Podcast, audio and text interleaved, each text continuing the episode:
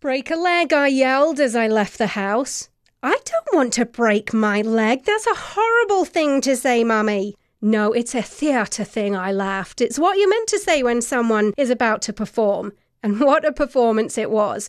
It doesn't matter whether it's a four year old at a dance recital, an elementary school play, or a high school marching band, there is a thrill in seeing that accomplishment.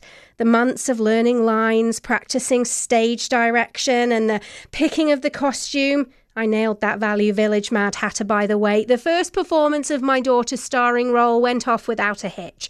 Sure, there were teachers whispering lines to nervous kids, props they'd forgotten to hold and had to fake it, and us parents, we laughed in the right places, cheered when we needed to, and generally just beamed with pride at what they'd achieved. It was everything you want from an elementary school play.